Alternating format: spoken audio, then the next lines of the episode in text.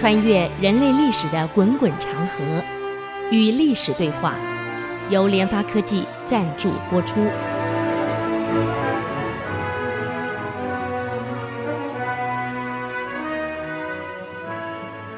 这里是 ICC 音竹科广播 FM 九七点五，您所收听的节目是《与历史对话》，我是刘灿良。我们上个礼拜谈到王室调来处理这个贼寇的问题，那么这些贼寇也真厉害啊！这个官兵啊打了几仗全输啊，最后没办法镇止得下来，他上来对付这个囚府贼寇。来了以后呢，王氏呢先来了几个策略，第一个呢先整顿军心。第二呢，立下军纪的条文，军中不能饮酒等等。第三，整顿内部的情报网，因为太多的这个贼寇奸细混到城里来，摸得清清楚楚、透透的，所以你这个官兵一举一动，人家都清楚你怎么打仗，啊，所以这样一来，他整个把你完全控制住，内部情报不会外泄，贼兵就没有办法去了解到底现在到什么情况了，他们在干嘛。第四个策略呢？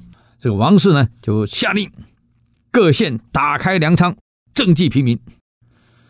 哇，这军官讲了：“呃，主帅，这不对呀，个贼军都没消灭，我们军粮都吃紧了，你还打开散发给老百姓，那我们军队吃什么？”王氏说：“其中道理你们不懂。总之，我叫你们做什么就做什么，不可违命，违命就斩。”哎呀，当然没办法，那只好开放军粮，也賑济百姓去了。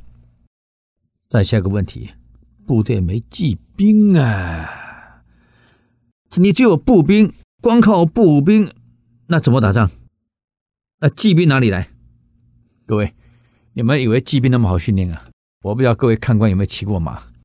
骑马其实是个非常危险的运动。我跟各位讲啊，李林甫走路啊，脚有点瘸。就是骑马摔的。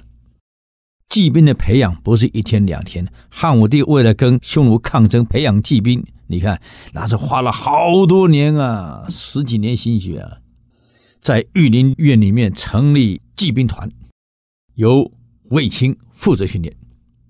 没有骑兵，你打什么仗？光靠那些步兵，而且更严重是唐朝这是已经中后期了。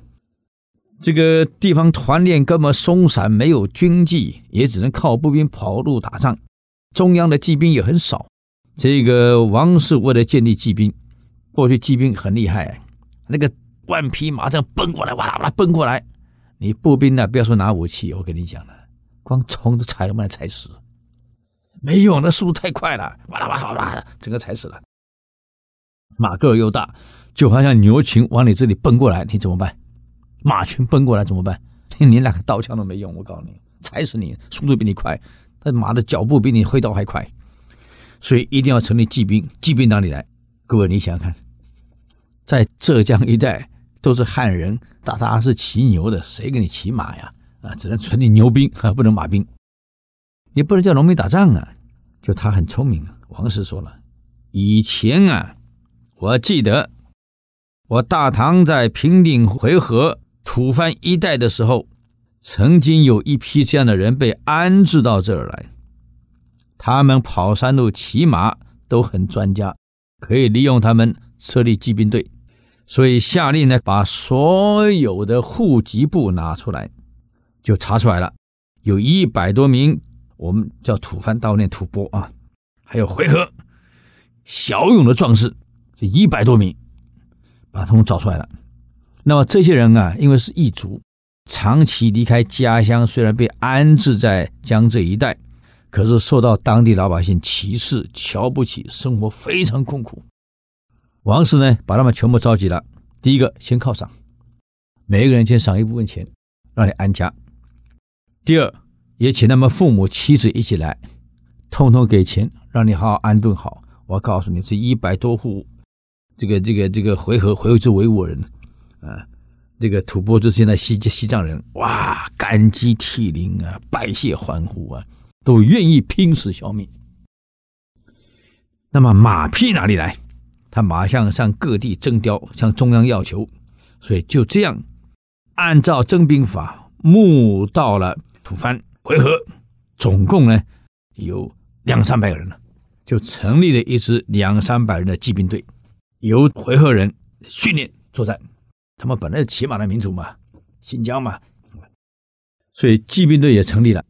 因此，你看，你贼寇的骑兵有限，我的骑兵队是经过完整训练，能够冲锋陷阵的。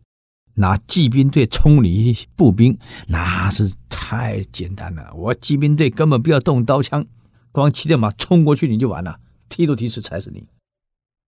那么再来下一步，有人讲，呃，主帅，我们为了监视敌军的行动，还有他人数的变化，我们是不是要设烽火台呢？王氏说，不但不设烽火台，把现有烽火台废掉。哎，不对呀。这个没烽火台，怎么报情报？啊，王氏说废掉，废掉了。连烽火台没了，你看，从整顿军纪、设立军威，哎呀，清除内部的奸细贼寇，啊，开放粮仓济老百姓，成立骑兵队，啊，再来废掉烽火台，没有人搞清楚这个主帅在屋里卖什么药啊？啊！这也不对呀、你说他不懂军事，他懂一点。你说他又是个儒生出来读书人，那这就怪了啊！搞不清楚，反正我们这个主帅很奇怪，跟往常的主帅完全不一样。这也没人敢问，因为王氏很威严，也没有人敢跟他追问了。再来，王氏说了，这个要了解这一边的情况，我们一定要派一批人去巡逻，把一些老弱残兵征集过来。让他们骑上跑得最快的马，只能带简单的武器去巡逻，专门负责巡逻跟侦察敌情，还有侦察敌人的骑兵。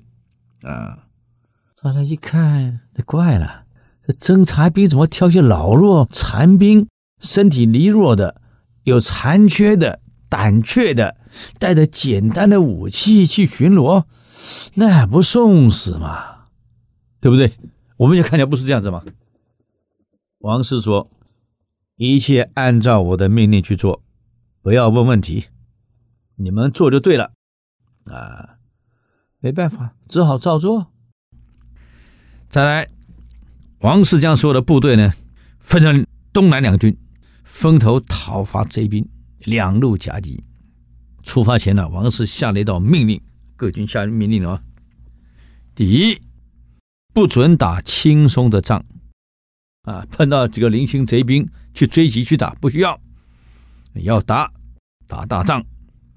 第二，不准焚烧民房，干扰老百姓。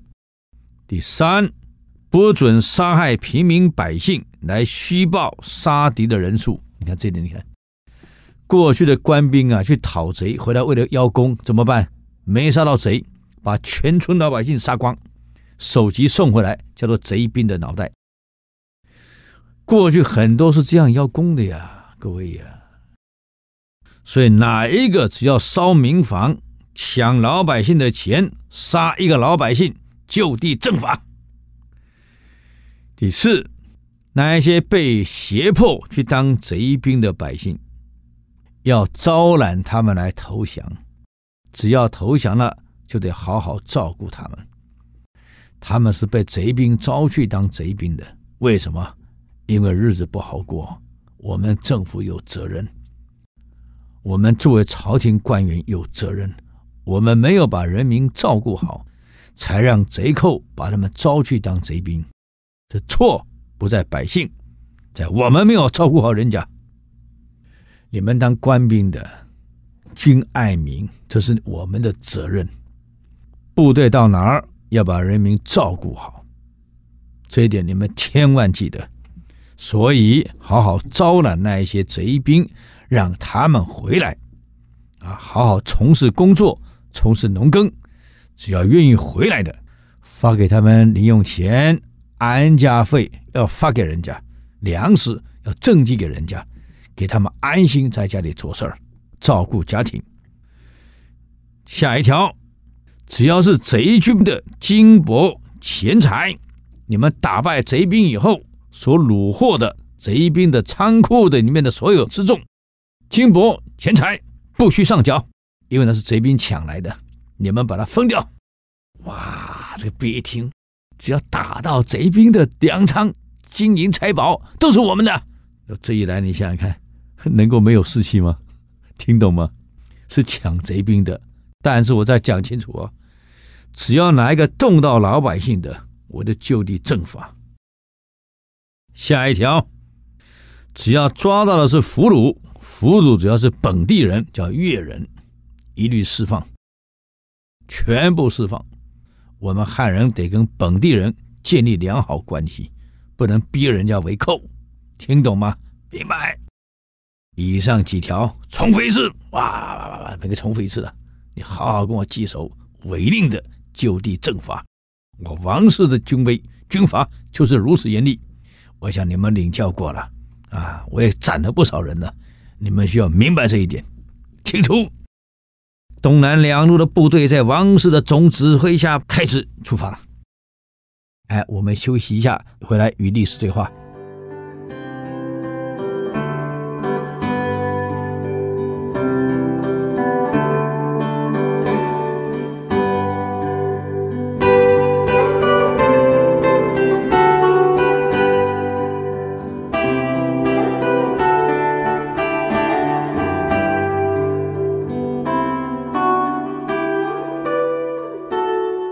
欢迎回来与历史对话，我是刘灿良。那么我们刚刚讲了这个王氏呢，攻下贼兵的小据点，全部部队分掉，谁攻下来谁分掉。哇，这兵一听，谁攻下来谁就分掉，不需要上缴，强啊，攻啊！在这样的强攻之下呀，贼兵的据点一个一个破了，而且来降的贼兵是越来越多。为什么？来了可以安定过日子，不会被官兵剿，不用过逃避的日子，生活安定，回家可以跟一家老小父母团圆，所以贼兵的形势就越来越困窘了。王氏在召集所有将领，再讲，我们在两路进击下，现在贼兵的据点盘踞的地方越来越缩小了，啊，我们朝着总部一直在前进，所以贼军的形势现在非常困顿。又缺乏粮食，我们已经把所有粮食能进出的地方全部封锁了。现在贼兵在缺粮、缺钱的情况之下，又缺人，因为人越来越多投向我们这边来，最后他们逃亡路线一定往大海去，因为浙江靠海。一旦给他们上船入了海，那么一年半载就抓不到囚俘了，他们主要的这些贼寇就很难抓了。所以下令，命部将罗瑞在各海口设置军队，准备迎敌。反正有逃向海边的，一定要围堵，不准他们上海。退路把他们全堵住。再命部将云师义、王克荣率领水军巡逻各海域。反正有贼兵往海上走的，啊，一律清除掉，让贼兵感受到。退入海上已经不可能了，我后路全给你堵死了，那怎么办？你只能按照我设计的逃生的方向让你逃，你哪里也去不了，只能按照我指定方向逃，那我就好抓你了。接着呢，又是一内供奉啊，薛调，一方面建议王室，一方面给皇上谏言。他说了，这个贼寇啊，固然应该消灭，但话说回来，皇上。人家为什么沦为贼寇呢？啊，请皇上，您能听我讲下这一句话。大部分的责任在我们朝廷。这皇上一听，还是皇上不错，听得下去啊？为什么？哎呀，皇上，因为我们赋税过重了。老子有一句话：“民之所以饥，异其十税之重也。民是已饥。”人民为什么饥饿了？因为在上位的食税扣得太重了，每年生产的能留下来自己糊口的都不够了，还要被政府剥削完。其实政府剥削的有限呢，问题钱谁剥削掉了？地方的腐败官员啊，地方官贪污腐败，收来税金去买重要东西，买。贵重东西干什么？拿到中央去贿赂中央官员，让自己晋升。等于踩在老百姓的身上，自己呢去创造他的美好的前途。我们应该要清楚这一点。为了断绝地方官员乱收，所以以后再有向中央官员进送高贵贡品的，应该要查处。也只有这样，才让各州县他们在正常税收之外，不要随便再摊派各种税收。如果这样下去的话，老百姓永远沦为贼寇。老子讲的对呀、民之所以饥。以其在上十岁之重也，民是以饥。你十岁太重了，人家怎么生存啊？都是农民，都是渔民，都是山里面的樵夫。本来赚了一年所生产的，赚的就很有限。一家嘛，就几亩地。我们现在又不像未来一两千年后完全机械化、机械化生产。这唐朝哪来机械化生产？全部靠自己在田里面辛辛苦苦这样种。而且当时呢，又没有化肥，又没杀虫剂，一个虫灾完了。古人讲“瑞雪兆丰年”，只要下大雪以后，第二年绝对好丰收。为什么？虫卵冻死了。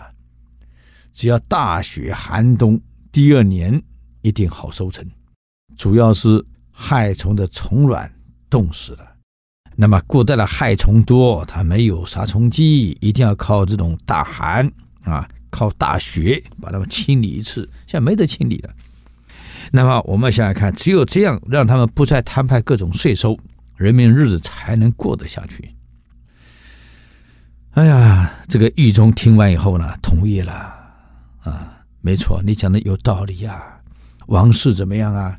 王氏在那里停止所有的税收，还把政府的军粮、官粮全部打开来赈济老百姓。所以很多投入贼寇当兵的百姓都回来了。谁想当贼呀？当然回来家里安定嘛，一家老小父母都在嘛。这一开仓赈粮，政府超收的费用给了老百姓，都回来了。所以贼寇的势力现一天比一天弱。第一，他找不到兵，没有人参军；第二，已经去的跑了，偷跑，偷跑呢，贼寇没办法，只要下令偷跑斩。你越杀，跑的人越多，越恨。所以变成对贼寇就没有向心力了，这是王氏成功的地方之一啊。那么裘府呢，在这个王氏东南两路的围剿之下，那兵马损失惨重，尤其是贼兵的骑兵是顺风散的，步兵又没有经过严格训练，被这些回纥吐蕃他们这些人整合起来的部队，真的是骑兵，啊一冲啊全完了。所以损失惨重的情况下，至少在逃亡的路上干什么？故意丢弃一些钱财、珍帛啊？为什么丢在地上，让官兵去捡？那你一捡，你行军速度是快还是慢？慢，就让他有时间可以逃亡，好拖延官兵的追击速度。王氏下令，谁敢在路上捡取财物的，立斩不赦。因此，没有人敢犯这个军令，敢捡了，所以请全力速度前进。啊，王氏说了，这个你们不要去捡，贼寇打完后，这些还是分给你们的。贼寇的老巢里面更多呢，何必捡这些零的？和这些零的呢，让老百姓去捡。那么官兵虏获了一个士兵，本来想把他砍掉，折磨他。官兵痛恨贼兵嘛。俘虏说了，你们不要折磨我，你们不要给我上刑具啊！我不是要当贼兵的，我是老百姓啊。这个官兵一听，你就是贼兵，什么老百姓？我跟你们一样，原来都老百姓，只是你当了官兵，我当了贼兵啊！我是没有办法生存，被抓去当兵的啊！如果你们能饶恕我，我愿意替你们做向导，指导裘府的总部，因为他躲在哪里，我们都知道啊。他们总部设在哪里，我们都知道。他们在沿线，我可以带你们去。所以王氏就下令，东南两军紧急到沿线会合，包围了贼寇裘府的总部。那么贼寇呢，本来也分数路，想分数路分散逃亡，引官兵分散的，就没想到往海的那一面被堵了，往安徽这面被堵了，往东也被堵了，往南也被堵了，没路可逃，只好按照王氏所设计好的口袋口啊，你就知道往那路去走了。所以很容易就找到贼寇的总部设置的地方。这个王氏把他围得水泄不通啊！不但这样，你想古代我们要知道，一个县城，你总部设在这个县城，你水源哪里来？除了里面的井水，还有外面取水。所以王氏下令把他水源全部切断，水源切断。我们国民党七十四军张灵甫孟良崮一战为什么输掉？就是水源被切断了，水源被粟裕给切断了。你看，整个部队在山上，没有一滴水。天气这么热，夏天打仗的，咔咔咔咔，都是炮火，那耗体力呀，一滴水没得喝。请问你能撑多久？后来张灵甫没办法，下令喝尿，连马尿都喝了。你看看，还是最后没办法了，所以把他水源给断了，还有所有他们粮食的通道也断了，没水没粮怎么办？就逼着你贼寇。最后一条路出来迎战，打开一条生路，所以贼寇连续出来三天，双方交战八十三次。你就知道贼寇为了能夺生路，已经是不顾一切了，一路往前冲了。可是贼寇兵一出来，他没骑兵啊，我王氏有骑兵啊，步兵一出来，我的骑兵跟你冲啊冲啊，我也不砍你，就就啪啦啪啦啪啦跟你冲啊，很整齐的冲，全把你冲垮，整个把你冲垮。所以在这样情况之下，贼兵损失更惨重了。那么很多贼兵干脆投降，啊，干脆投降，一出城不打就投降了啊。所以在这样的情况之下，求福怎么办？哎，我们休息一下，再回来与律师对话。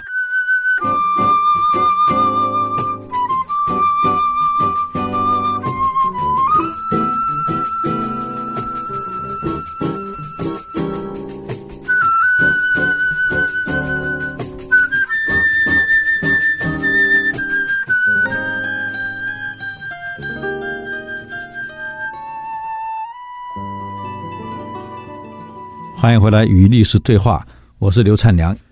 刚刚讲到这贼寇的兵啊，这老巢被围剿了，现在为了逃出去，因为我们缺水缺粮，只好冲刺，看能不能找一条生路，已经无路可去了。你看，三天交战八十三次，这说明了什么？说明了贼兵是一而再、再而三的想突围出来，只要给他屠城了，那么贼首不就跑掉了吗？嗯。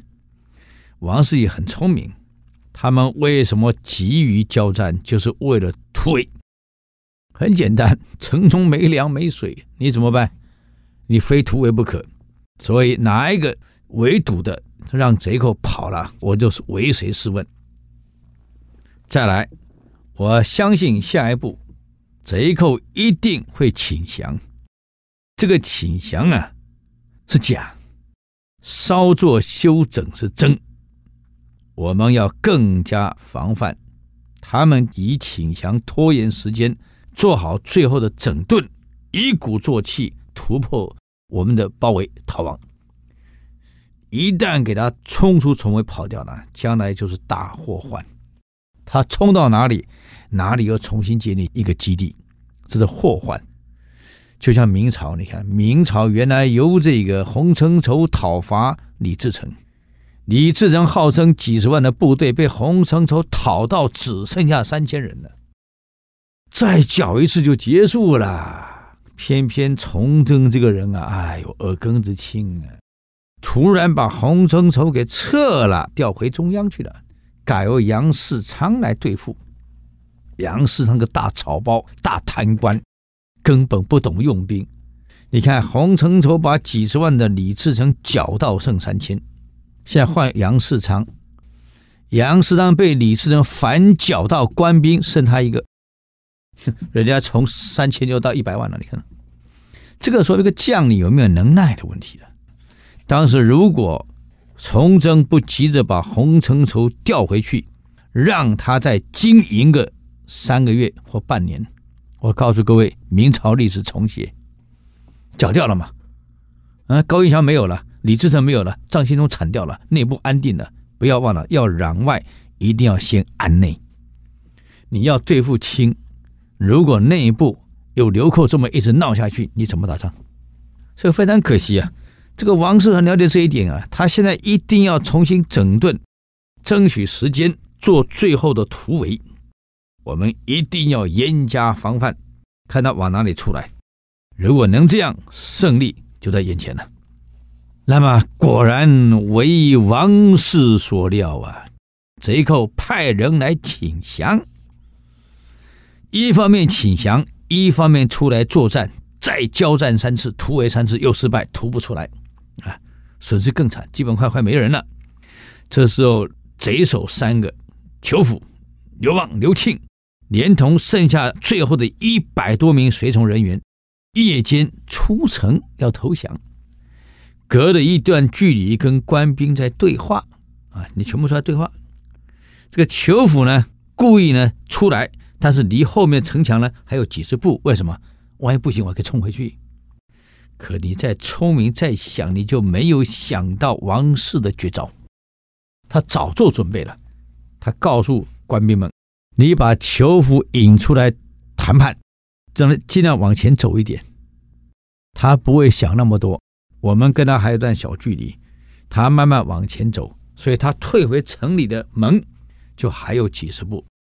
他派了官兵用晚上出来谈嘛，你也笨。如果裘辅是白天谈，可能王氏没辙。他选择晚上，可能好逃。他想都没有想到。这晚间正好被王氏给利用，他的部队就沿着城墙边偷偷摸摸的集中到城门这个地方了。当裘府出来离城门大概几十步的时候，官兵突然在后面插进去了，把城门给堵住了。请问城门这一堵，你怎么回去？回不去了，前面是官兵。就在这样的情况之下。官兵马上变成个包围圈，圆形包围圈，切断了所有贼寇的退路。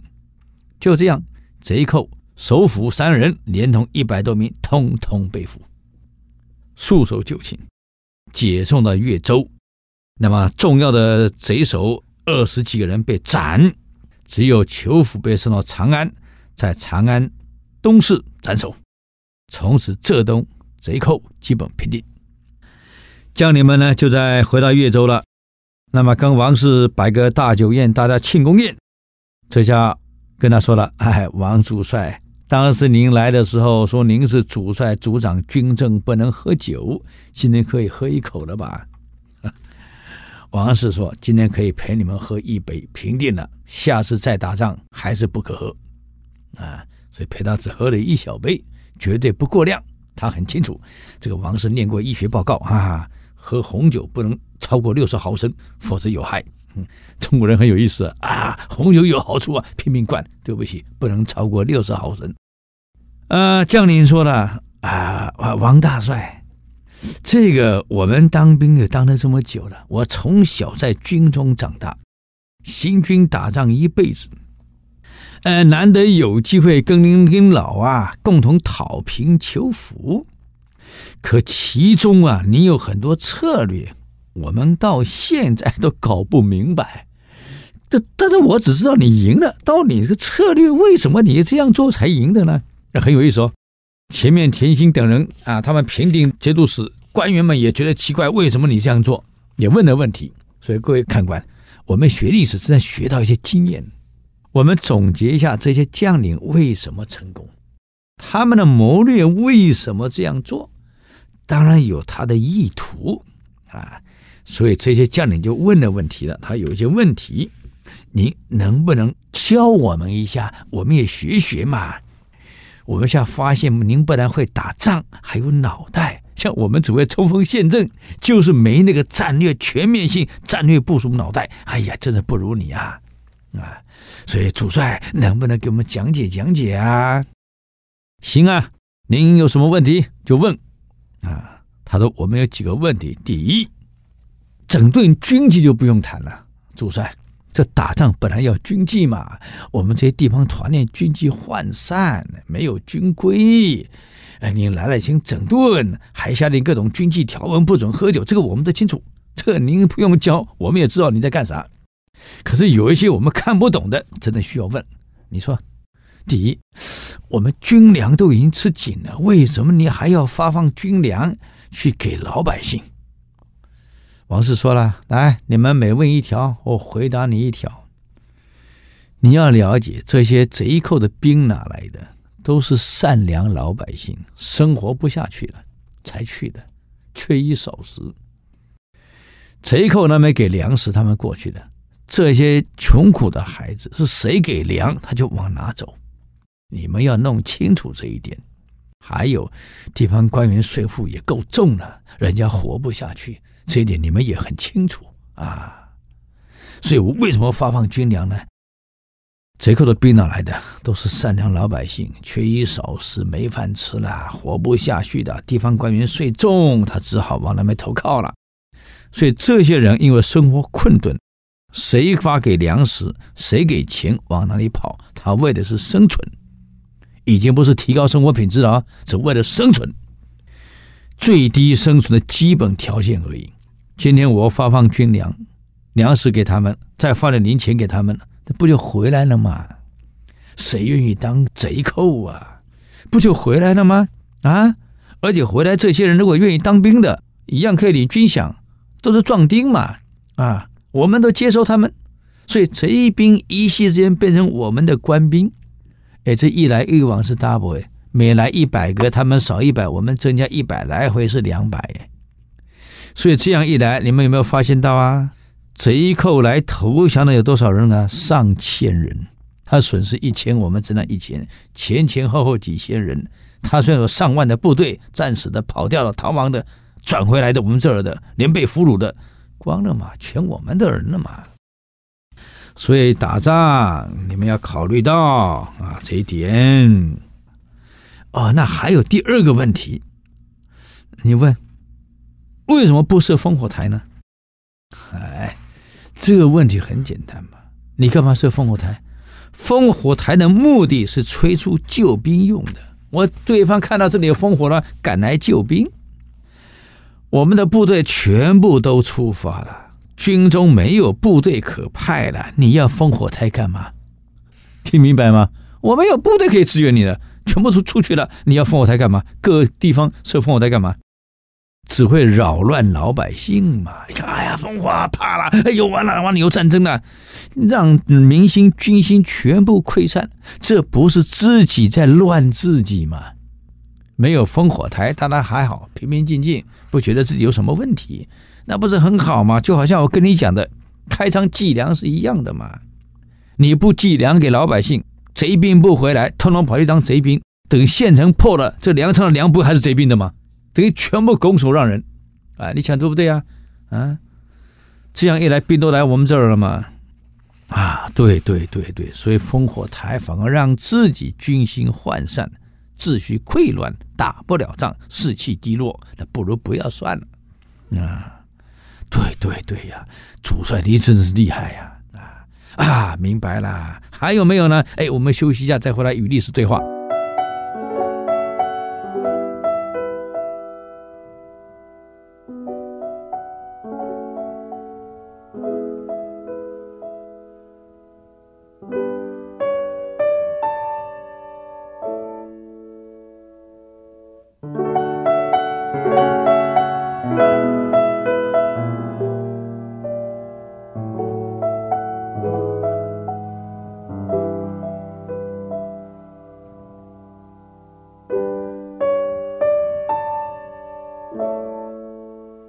回来与历史对话，我是刘灿良啊。我们谈到了这些将军们对王氏的用兵，哎呀，为什么这样用呢？感到很奇怪。反正毕竟你是赢了嘛，看结果你是成功了。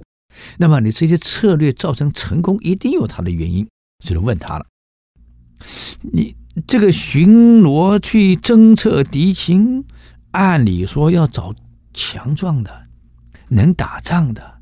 万一碰到敌人还能够打的，你怎么派这些老弱妇孺，连女的也上阵去的？带个简单的武器就上场，还武器故意给的不够，然后又骑着最好的马匹，壮马跑得最快的，那这个侦察兵不是很危险吗？哎，王氏说：“您发现过没有？我们的侦察兵有没有阵亡的呀？No，零伤亡。为什么？”那么过去的侦察兵伤亡重不重啊？惨重。为什么过去的侦察兵惨重，现在我改成老弱妇孺，侦察兵死亡率零？为什么？来，你们不当兵当了一辈子吗？在军中长大的，你告诉我，侦察兵的目的是什么？了解敌情嘛，赶快回来通报嘛，我们好应付嘛，不是吗？侦察兵是打仗的，还是收集敌情情报回来报告的？哎，是收情报回来报告，了解敌方动态，赶快回来报告，让我方可以准备应敌，那就对了。不是打仗的。过去你们的侦察兵为什么死亡率这么高？很简单，你们都把最英勇的士兵带着锐利的武器、充足的武器、粮食去当侦察兵。这是打正规战用的装备呀，你哪去当侦察兵？所以一旦遭遇到敌人，这批人很勇敢，又有足够武器，就不自量力试试看。结果你看，跟敌人一搏斗，人家是正规军人多，你就那几个侦察兵全部战死。一旦侦察兵全部战死，有情报回来吗？没有。那你怎么应付敌情变化呀？啊？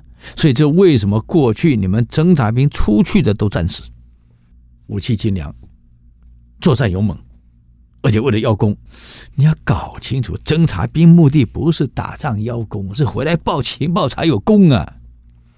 我故意让老弱妇孺骑最好这战马，带个不足的武器去巡逻，他们胆怯，没有勇气巡逻，看到敌方的变动，一旦被敌方查到。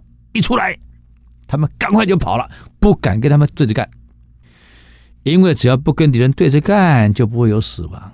你知道为什么我给他跑得最快的好马吗？啊啊，主帅，我们明白了，跑得比敌人快呀。嗯，骑在马背上的是老弱妇孺，身材又瘦又小，马的负担轻，又是跑得最快的马。一旦侦察到敌情，马上冲回来，敌人追不上，他们性命全保住，因为他们不会恋战，也不敢打。我要的是情报，不是要你侦察兵去战死在路上。你要搞清楚，侦察兵战死反而有罪。我告诉你，因为你的责任不是打仗，是侦察敌情。这样一来，我对敌情不是全部掌握了吗？然后我又没有损失任何一个兵员，啊？就为什么我让最弱的骑最好的马去当侦察兵，又不给他带足武器？现在知道了吧？啊，明白了，明白了，清楚了。那么我们还有一点不同，为什么他们要投降的时候，白天你不跟他谈，啊，定在晚上的时间，让他们出城谈？这个道理很简单嘛，你定白天跟他谈，他不敢谈，因为太明目张胆，你也看得清楚啊。他们那个晚上谈安全一点，可以逃脱。可他就没想到，他谈判需要离开城门，正好让我的主力可以从后面插进去，阻掉他们后退的路。是他们没想到，我用晚上还利用了天时地利人和。他不懂，现在明白了吗？不这样，我们部队怎么往后偷偷摸摸插到后面去？白天能这样干吗？偷偷摸摸去吗？啊，不可能！所以我利用了晚上，啊啊，明白了。王氏后来讲那句话：你们以为我真能成功吗？我告诉你们，打仗没有后勤，朝中没有人支持你，你是不会成功的。我非常感谢朝廷的支持。当然，王氏很客气，只讲到这儿。感谢朝廷，感谢皇上的支持，请全力授权。而真正内幕，当然王氏是不会讲。为什么？推荐王氏讨贼的是夏侯之。那你想想看，一个推荐人推荐出来的人，万一失败了呢？这推荐人搞不好会被连带处分啊。夏侯之也担心王氏，万一我推荐出去，当然我也很有把握是让你出去的。万一你失败呢，他也麻烦。所以夏侯之给王氏写了信，他这么说：“你是我推荐出来的，我不能让你失败，否则我们两个人都完了啊！因此呢，你尽管一心一意的缉捕求福，军队所需的物资不论多少，只要您需要，我尽力一定给你办到。我们一方面共同努力为朝廷奋斗，为皇上、为国家，也为人民解忧，当然也保护证了我们的平安。嗯，所以王氏向朝廷所要求的一切，不管是军需，不管是战马，不管是部队，朝廷都能供应无缺。主要是夏侯资在后面给他撑腰。所以，我们朝中国人讲“朝中无人莫做官”啊，你中央没关系很难成功啊。能成功，中央的支持，最上方的支持是非常重要的啊。就这样平定以后，王氏被封官了，剪角右膳级常侍，很高的一个官了。其他的部队呢，有功的也统统被提拔升官。那么，这是王氏成功的因素。王氏不要看他儒生、读书人呢，这人够劲、够狠啊。也够严肃啊，各位好朋友，这样我们今天给各位讲到这里啊，啊，谢谢各位的收听。如果你们对我们的节目呢有什么建议跟指教啊，请到 IC 之音留言。我们的网址是 triple w 点 ic 九七五点 com 与历史对话。那么我们下礼拜继续谈下去，谢谢各位。